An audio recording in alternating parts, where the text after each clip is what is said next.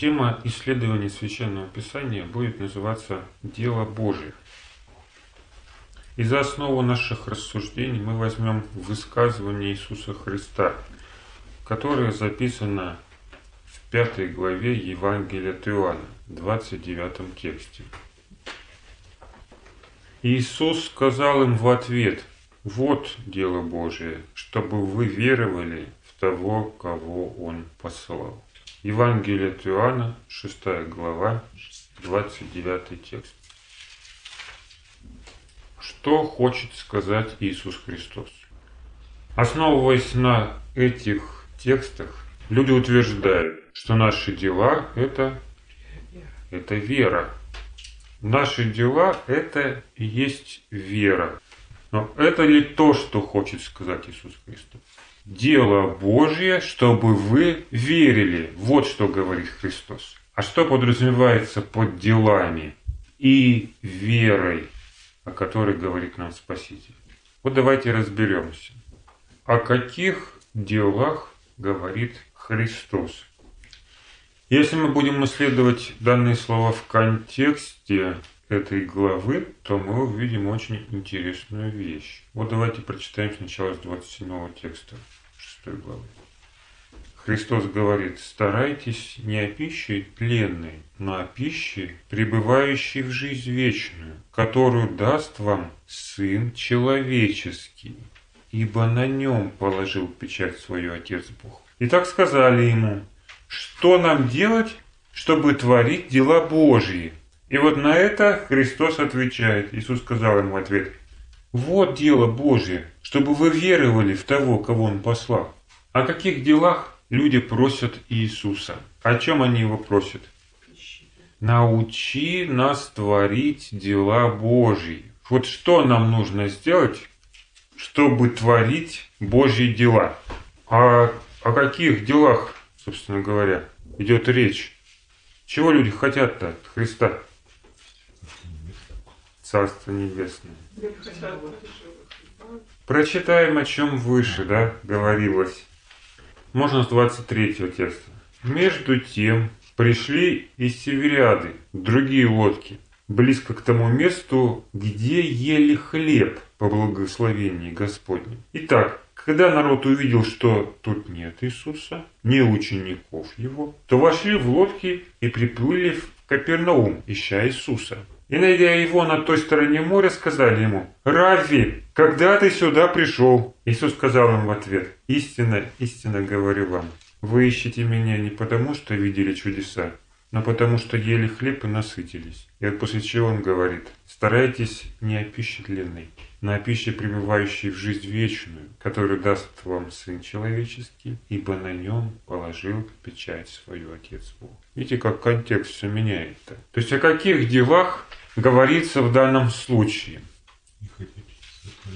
Люди ищут Иисуса, ищут его рядом с тем местом, где он накормил людей хлебом. И не найдя его там, переплывают озеро, Геннисаретское море, и находят его в Капернауме. И говорят: вот мы тебя нашли наконец, да? Как ты сюда добрался? Но чем был обусловлен их интерес? Зачем они ищут Иисуса? Они хотят слышать слова жизни, как говорит об этом апостол Петр. «Куда мы пойдем, учитель, тебя?» Глаголы вечной жизни. Да? Вот по этой причине они следуют за Иисусом, что и его ученики... Потому что ели хлеб и насытились. Нет, людьми движет исключительно такой меркантильный интерес. Им понравилось, как было вчера, и они хотят продолжения банкета. И сам Иисус говорит о том, что вы ищете меня не потому, что видели чудеса, но потому, что ели хлеб и насытились. А разве вот то, что Христос накормил такое множество людей, это не было чудом? Было. А почему он говорит, что вы не видели чудес?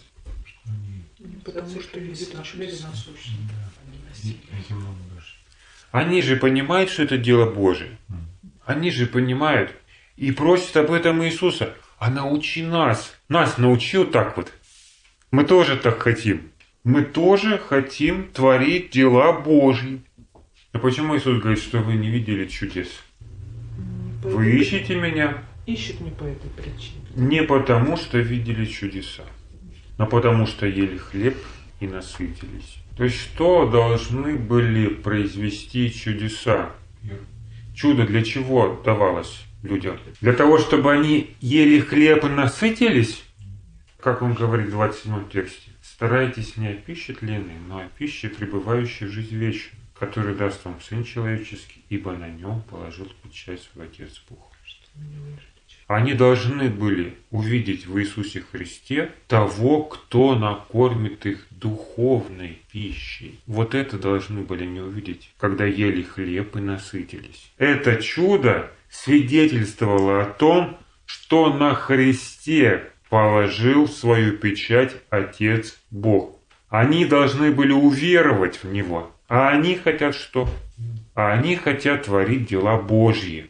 Они тоже хотят так делать хлеба, возможно, исцелять людей, делать этот мир лучше. Но это их дело. Нет, это не их дело. Ваше дело какое? Уверовать. Не потреблять, а уверовать. Вот для этого давались эти чудеса. А зачем верить, если не потреблять? Так ведь можно сказать. В чем состоит тогда вера? Люди не верили в реальность Иисуса, который накормил их хлебами. Верили. Они не верили в то, что это дело от Бога. Тогда почему они говорят: научи нас делать дела Божьи? Значит, они верят, что это от Бога было. Они не знали, как им это повторить, и поэтому просят Иисуса. А что нам нужно сделать, чтобы тоже делать такие дела? Вот что людей интересует. Как они могут творить дела Божьи? А что им действительно нужно-то?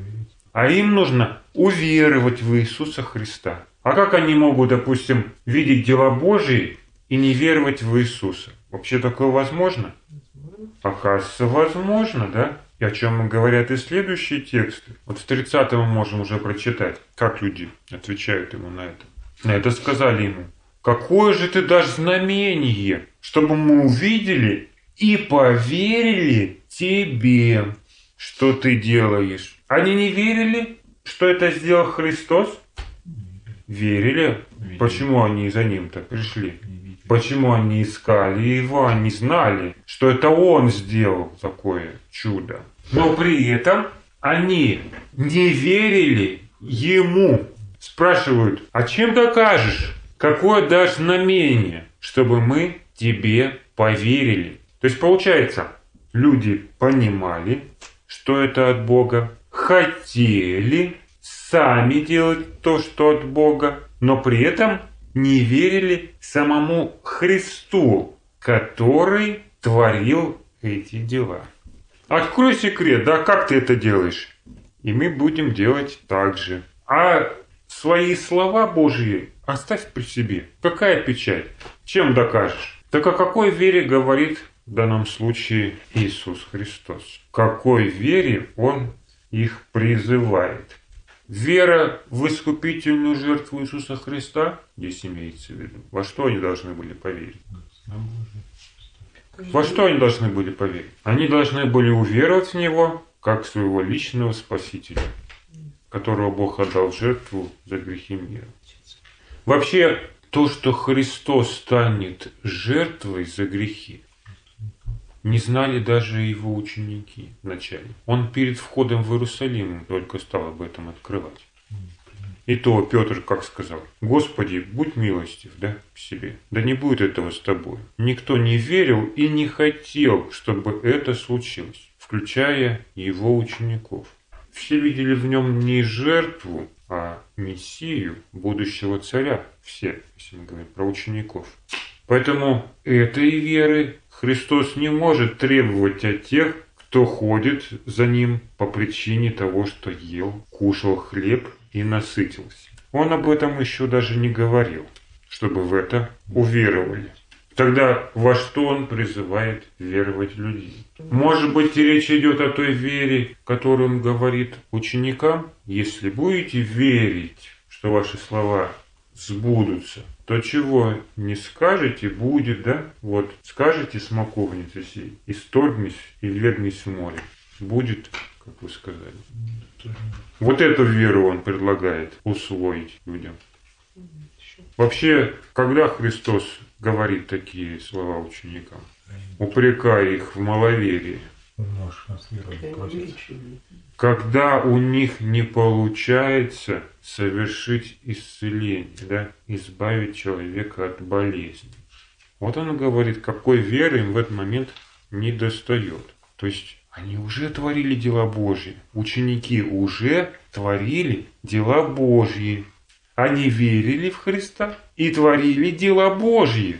Они имели власть, силу исцелять болезни. Но когда что-то пошло не так, Христос говорит, какой веры им не хватает. Почему он то же самое не сказал вот этим людям? Сказал, вот если бы вы будете верить, у вас все получится. Нет. Он говорит, а это вообще не ваше дело. Это не ваше дело. Ваше дело какое? Верить в того, кого он послал. Они не были учениками, они не уверовали. И их никуда никто не посылает. Христос может дать им силу и власть для исцеления людей. Может. Но он говорит им как? Это не ваше дело. А какое их дело? Верить. Причем не просто верить, а верить тому, кого послал Бог, на котором положил печать свой Отец Бог. А для чего это нужно? Для чего это нужно? Об этом говорит 6 глава. Те тексты, которые мы уже прочитали. «Старайтесь не опищетленной, но о пище, пребывающей в жизнь вечную, которую даст вам Сын Человеческий, ибо на нем положил печать свой Отец Бог». Для чего Отец положил свою печать? Что значит, во-первых, положил свою печать? Когда вообще клали печать? До сих пор практикуется такая система, чтобы подтвердить истинность документа, написанного, допустим, в документе или напечатанного, прилагается печать к этому документу. То есть, если есть печать, то это говорит о том, что тот, кто кладет печать, подтверждает написанное в этом документе. И когда кладет свою печать Отец Бог, он подтверждает истинность слов, которые говорит Иисус Христос. И в данном случае этой печатью что было? Вот эти чудеса, которые они видели, вот эти Божьи дела, которые они хотят повторить. Видите, как интересно? Они хотят повторить Божьи дела, то есть иметь эту печать, при том, что не имеют Божьих слов. Старайтесь не о пище тленной, а о пище, пребывающей в жизнь вечную, которую даст вам Сын Человеческий. То есть они не имеют этой пищи. Они насытились хлебом, да. Они получили от Бога материальные блага, да. Но пищи духовной они не имеют.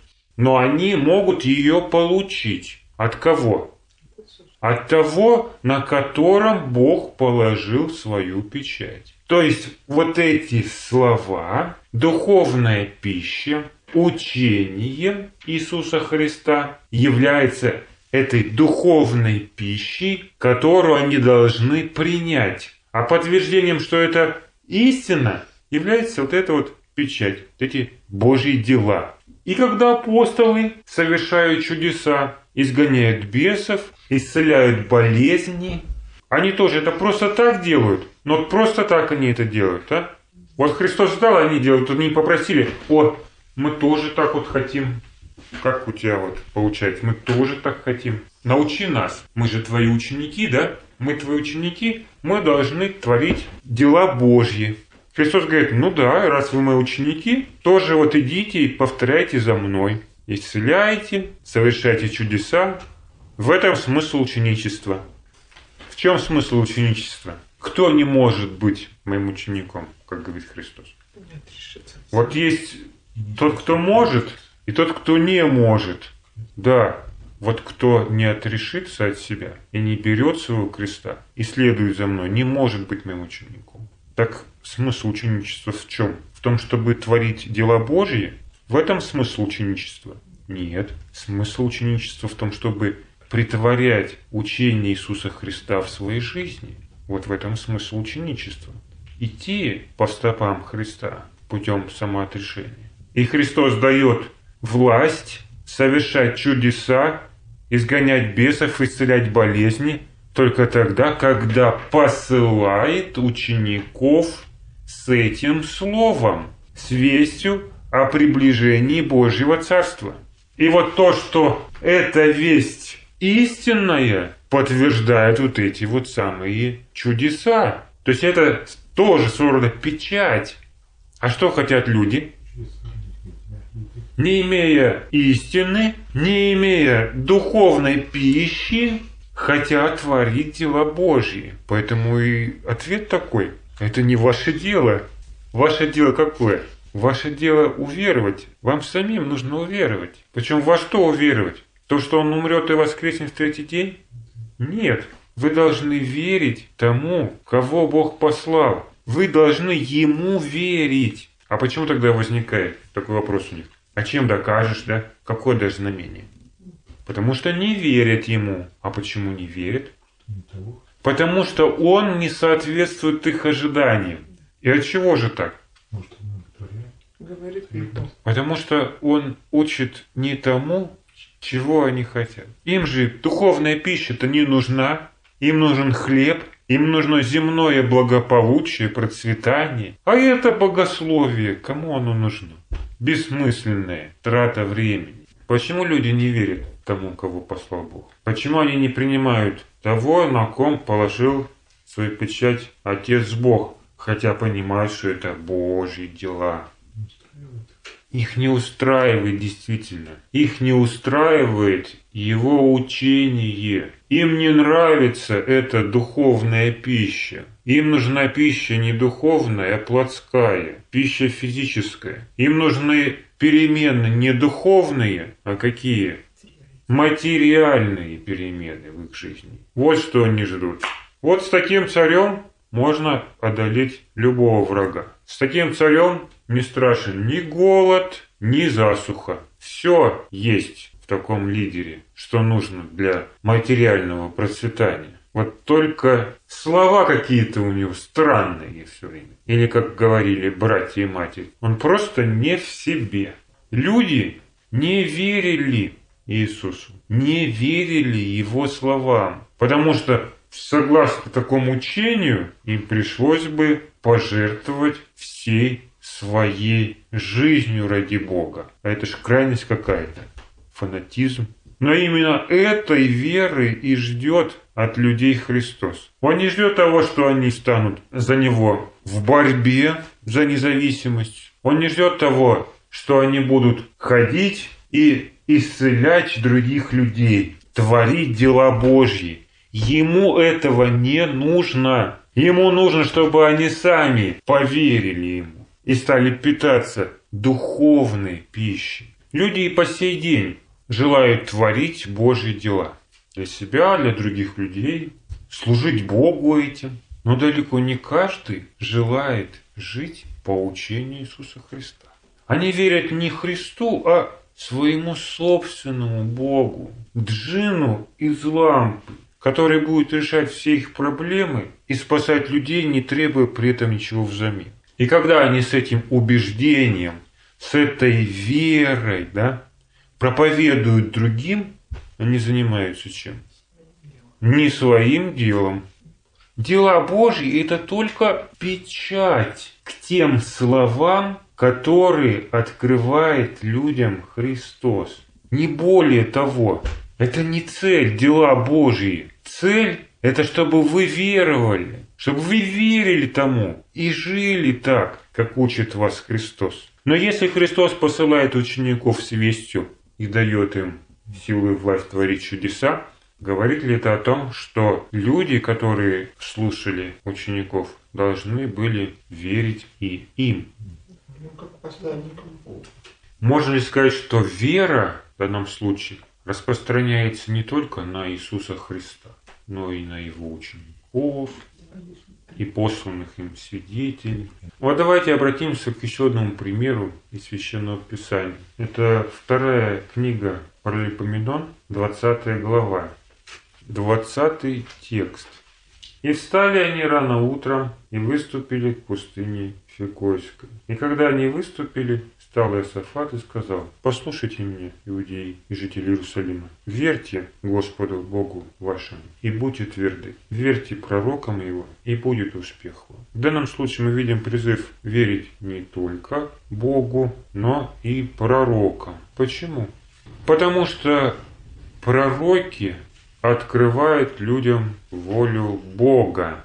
И что здесь за вера такая? Это вера в искупительную жертву Мессии?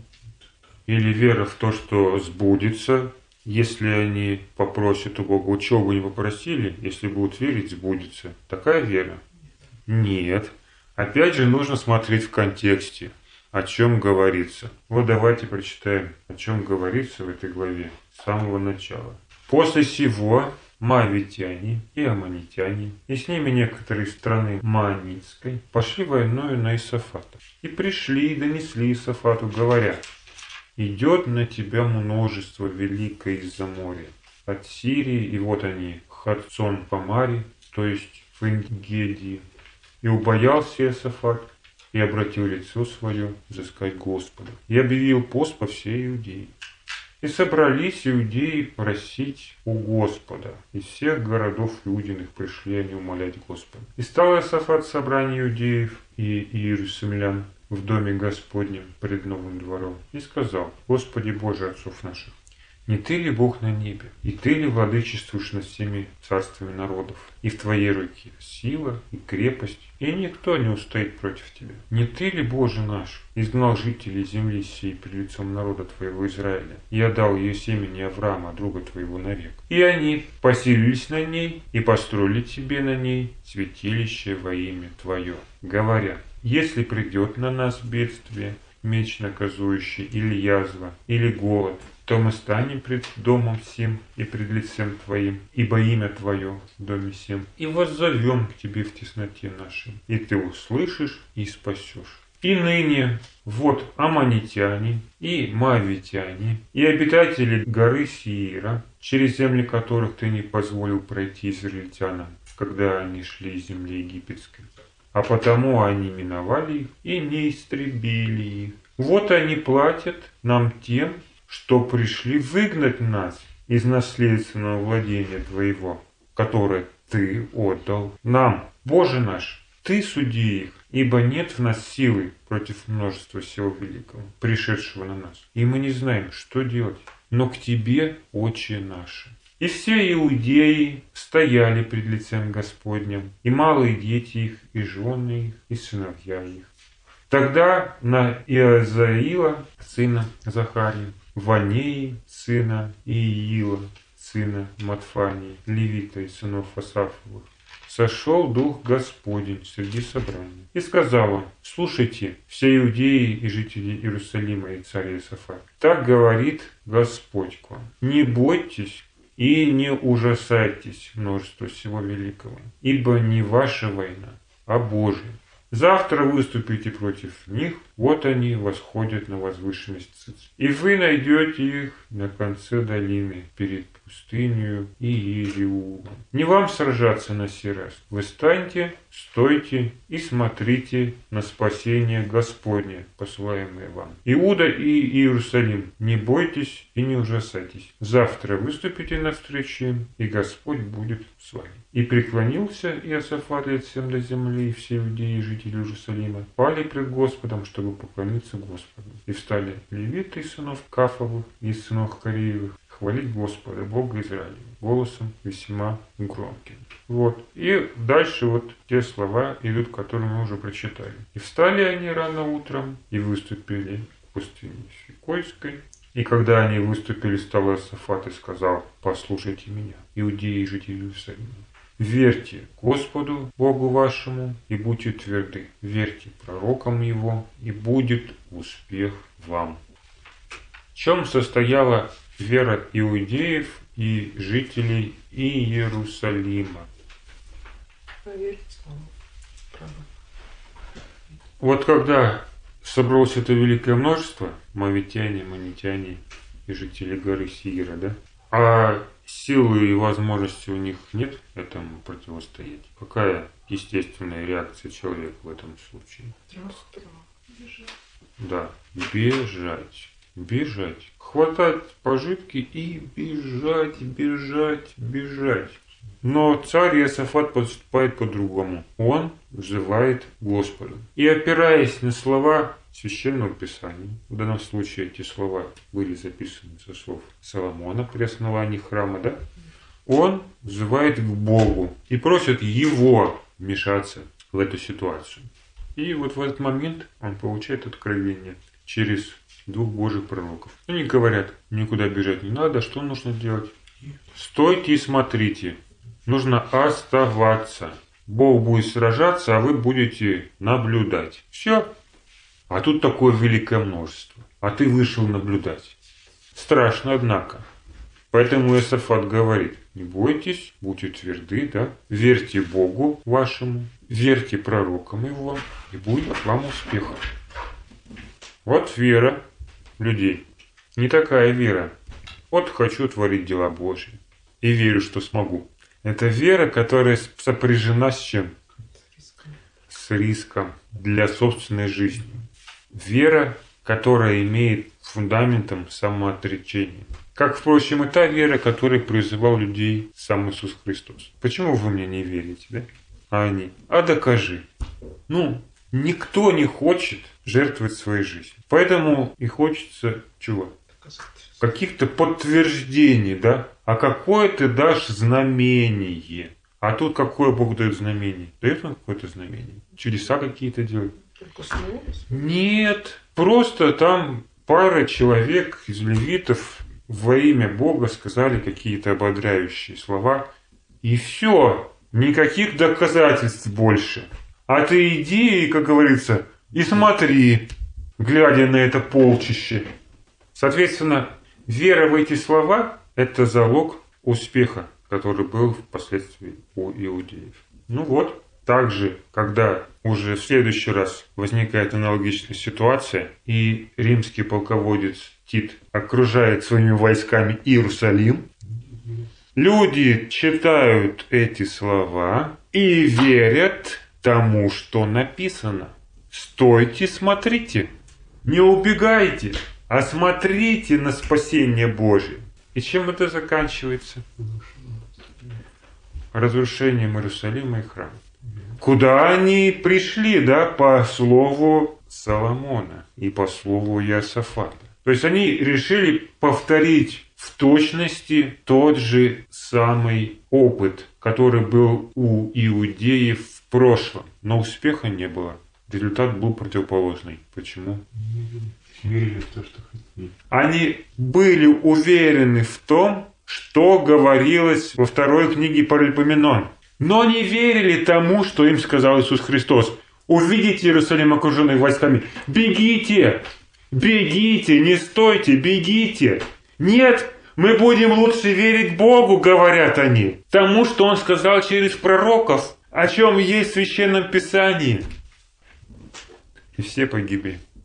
Если нужно верить Божьим словам, то почему тогда такого нет призыва? Верить апостолу Павлу, любимому ученику Иоанну, апостолу Петру, Якову, столпам христианской церкви. Так, есть такой призыв? Встречаете вы на страницах Священного Писания.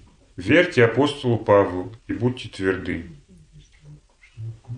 Наоборот, что говорит сам апостол Павел в послании к Галатам, в 1 главе?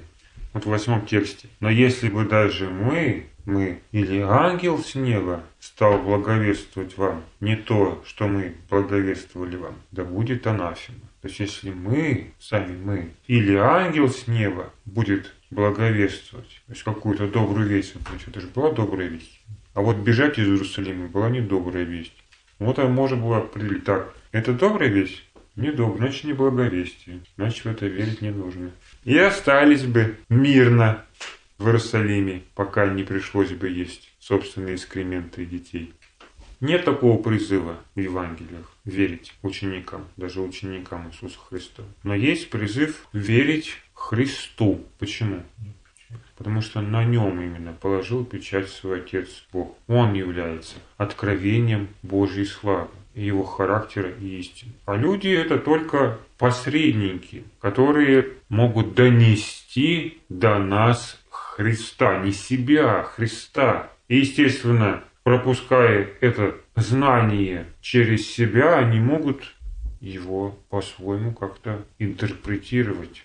И что будет, если мы будем верить им? Может, все то же самое, что и с иудеями, которые костьми легли, охраняя стену Иерусалима.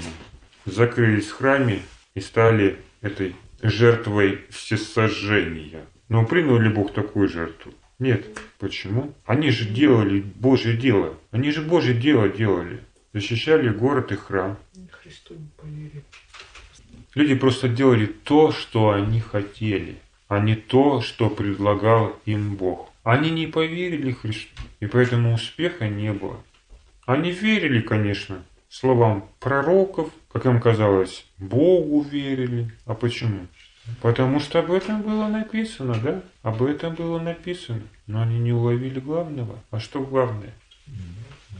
Старайтесь не о пище тленной, а о пище, пребывающей в жизнь вечную. Они искали не духовного преобразования своей жизни, а житейского благополучия, хлеба и рыбы, процветания и славы. И поэтому навсегда остались погребенными за этими стенами.